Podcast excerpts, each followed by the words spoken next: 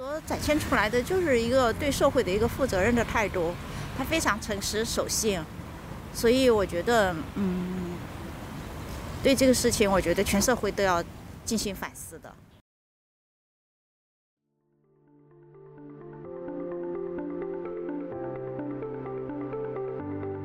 欢迎来到四零四档案馆，在这里，我们一起穿越中国数字高墙。CDD 报告会栏目收录和中国言论自由及其他人权问题相关的报告资讯。这些报告的来源多种多样，包括机构调查、学术研究、媒体报道和网民汇集等等。同时，我们也欢迎读者向我们推荐值得关注的报告。今天我们来关注《纽约时报》李文亮医生的最后时刻：中国媒体过去十年发生了什么？不明白播客采访江雪和张洁平，以及文库立场新闻的旧闻再读、支联会的战役的相关报告。我觉得他实名接受采访，并且在他被训诫之后晒出训诫书来说，我觉得对于一个嗯本身自己比较关注一个社会议题人来说，是一个非常大的。我们刚才听到的是二零二零年纽约华人自发悼念李文亮医生的报道。我们首先关注《纽约时报》李文亮医生的最后时刻。疫情之下，我们首先失去的就是新冠疫情吹哨人李文亮医生。二零二一年二月，CDD 收录了一篇微信文章，资浅记者纪念李文亮医生去世一周年。作者写道：“但今天我必须得写点什么了，哪怕此时已经是凌晨三点多，因为今天二零二一年二月六日是李文亮医生去世整整一周年的日子。”尽管官家宣布他的去世时间是二零二零年二月七日凌晨二点五十八分，但在我的认知里，在我们与他的抢救现场所见所闻与多个渠道的采访中，我坚持认为李医生在二零二零年二月六日晚上就已经不幸离开了人世。二零二二年十月六日，《纽约时报》发布了一份视觉调查，被训诫的李文亮如何度过生命最后一程，其调查结果有许多惊人的发现。其中最引人关注的是李文亮的去世时间早于官方公布的时间。该报调查记者团队历时一年多，翻阅多份关键资料，采访了一位他临终时在场的同事和多位医学专家，终于还原了李文亮人生的最后三十九天。在李医生因患新冠住院之前，他因为在微信群中提醒朋友有新病毒传播，受到警方训诫。当时医院领导要求他写一封自我批评的反思信。而该调查记者团队拿到了这份重要文件的内容。对于李医生做错了什么，信中的第一条是缺乏应有的政治敏感度。二月六日晚上七点二十分左右，李文亮心脏骤停。据毕医生回忆，两个小时后他到达现场。医院领导要求医疗团队使用 ECMO 人工肺，因为他们需要向公众展示他们有多努力抢救李医生。但是现场的医生都认为这已经太迟了。毕医生还说道：“根据正常的流程，已经可以宣告死亡。”最后，调查记者团队发现，官方公布的李医生死亡时间相互矛盾，还可能不真实。人民日报社旗下官媒《生命时报》于当晚，即二月六日十点四十分称，李医生于晚上九点三十分去世。随后，这条信息被删除。第二天七日凌晨四点，医院官方宣布李文亮死于七日凌晨二点五十八分，原因是心电图呈直线反应。但是，《纽约时报》调查发现，病例资料的心脏彩超报告显示，六日晚九点十分左右，李医生的心脏已经停止跳动。当事人毕医生则说：“我觉得李文亮医生在二月六日九点钟我见到他的时候，他就已经死掉了。根据正常的流程的话，已经可以宣告死亡了。”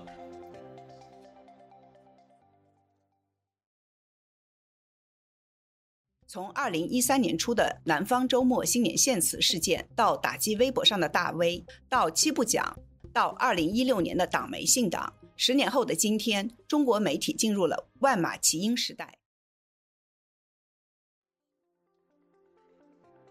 我们刚才听到的是不明白播客的最新节目，我们接着关注中国媒体过去十年发生了什么。不明白播客采访江雪和张洁平。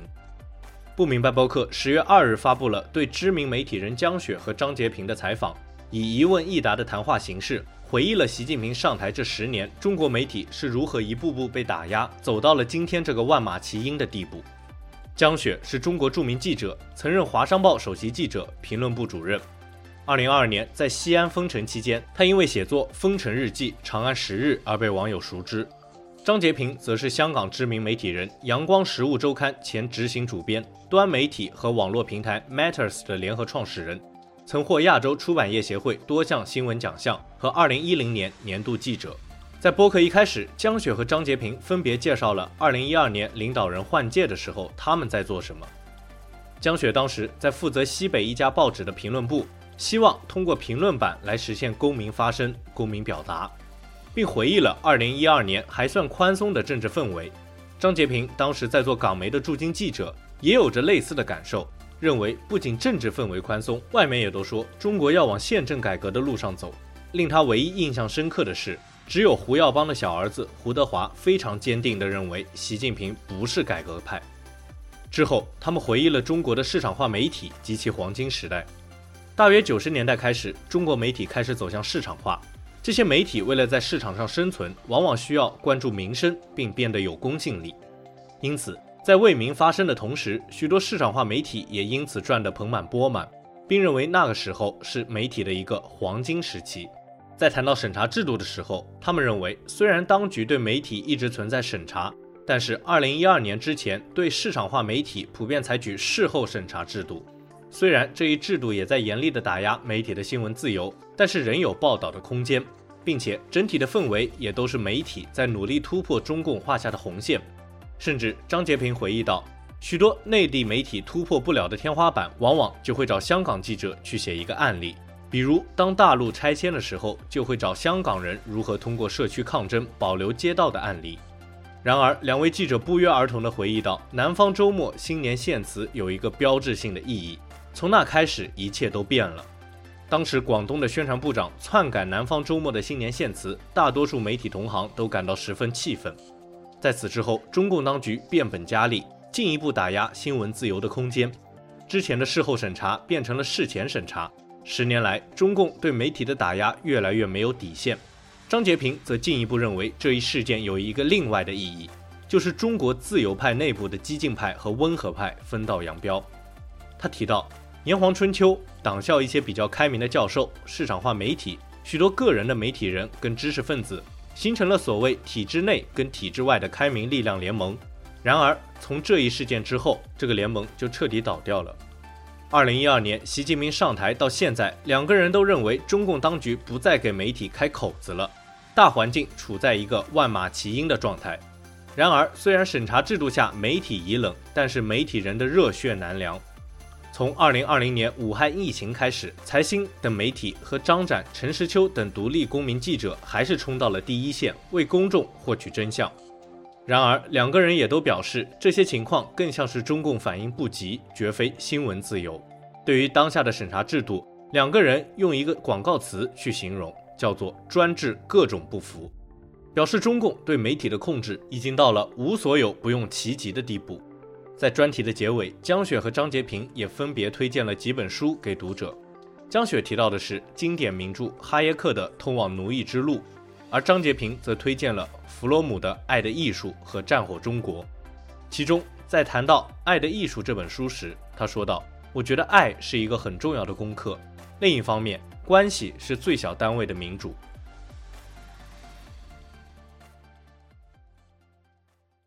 本土主义的运动影响的不单是香港的呃智联会，这个导这个悼念六四这个。这个事件啊，这个问题，还有对这个香港的民主运动啊，呃，他们也是带来他们新的看法。我们刚才听到的是曾任支联会主席何俊仁的采访。我们最后关注文库立场新闻的旧闻再读，支联会的战役。文库是一个保存香港记忆的网站，由一群希望保留香港历史的香港人建立。记录的对象是香港两大民主派媒体《苹果日报》和《立场新闻》。支联会的战役是《立场新闻》于二零二一年六月一日发表的一篇专题文章，写在支联会解散的前三个月。这篇专题记录了香港支联会一路走过来的风风雨雨。支联会的成立是源于一九八九年的六四学运，香港市民为了表达对学生的支持，成立了支联会。支联会全名：香港市民支持爱国民主运动联合会，包括“爱国”二字。一九八九年五月二十一日，香港百万人游行后，支联会在暴风雨后的晴天诞生。为了守护集体记忆，该组织由司徒华等香港爱国民主派元老创立，以建立民主中国为长远目标。从此以后的三十年来，每年六月四日这天，智联会都会在香港举办六四游行和维园烛光集会，无论刮风下雨，从未中断。每年的活动都有数万香港市民参加。二零一九年六四事件三十周年，也是最后一次维园烛光集会，估计参与人数超过十八万人。最初的智联会不分政治光谱，甚至包括《大公报》和《文汇报》等著名左派力量。当然，最后大家还是会分道扬镳。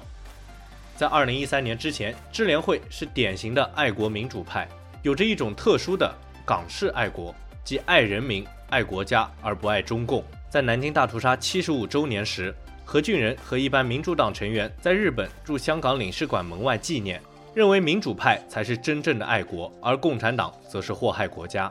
然而，随着香港本土思潮兴起，支联会的爱国思想也被批评为大中华胶。二零一三年，其集会主题为“爱国爱民，香港精神”，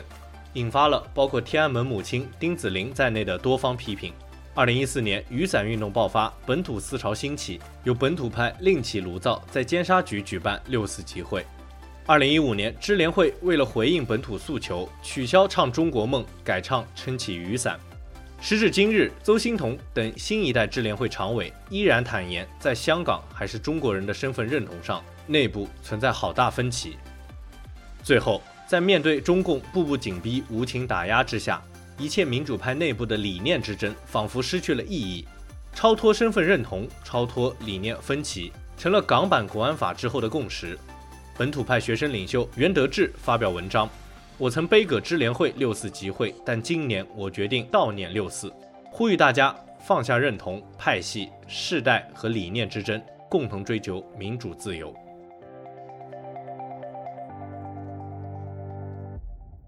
此外，本周值得关注的报告还有斯坦福大学中国经济与制度研究中心斯科特·罗泽尔和马修·博斯维尔发表一篇文章，批评中国当局对庞大的农村人口的歧视政策将会影响中国的经济成长。与一般对中国经济问题的分析不同，两位专家聚焦在中国农村人口上，认为这是中国经济未来持续增长的主要阻碍，与清零政策、监管打击和高负债等问题同等重要。其中还特别强调，对于中国的贫困人口来说，近几年因为物价上涨，他们的工资实际在下降。文章指，中国的城乡户口政策在世界上几乎闻所未闻，直到今天，中国仍有约八亿人持有农村户口，这导致中国仍有百分之七十以上的儿童生活在农村地区，而生活在农村地区的大多数人每月收入低于世界银行为中国等中高收入国家制定的贫困线。曾经，这些进城打工的农村人口是中国世界工厂的重要支柱。现在，随着劳动力成本上涨，中国开始向高收入、高技能经济转型。但是，一方面，中国当局缺乏向农村教育提供应有的支持，导致中国缺乏高技能的劳动力；另一方面，是大量农村人口的失业问题日益严重，而最终这将拖累中国的经济转型。澳大利亚战略政策研究所发布一份报告。指中国通过大外宣来影响所罗门群岛对中国的民意，这种信息操控可以用来支持中共的政治目的，破坏所罗门群岛和美澳等外国伙伴的关系。中国数字时代曾报道多份类似报告，这些报告无一例外地得出结论：中共近年来通过多个渠道操纵海外大外宣，妄图达到自己的政治目的。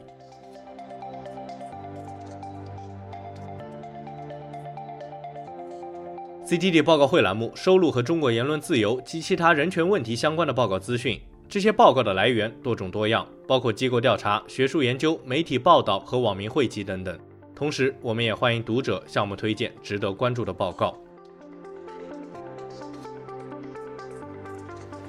中国数字时代 C D T 致力于记录和传播中文互联网上被审查的信息，以及人们与审查对抗的努力。欢迎大家通过电报 Telegram 平台向我们投稿。为记录和对抗中国网络审查做出你的贡献。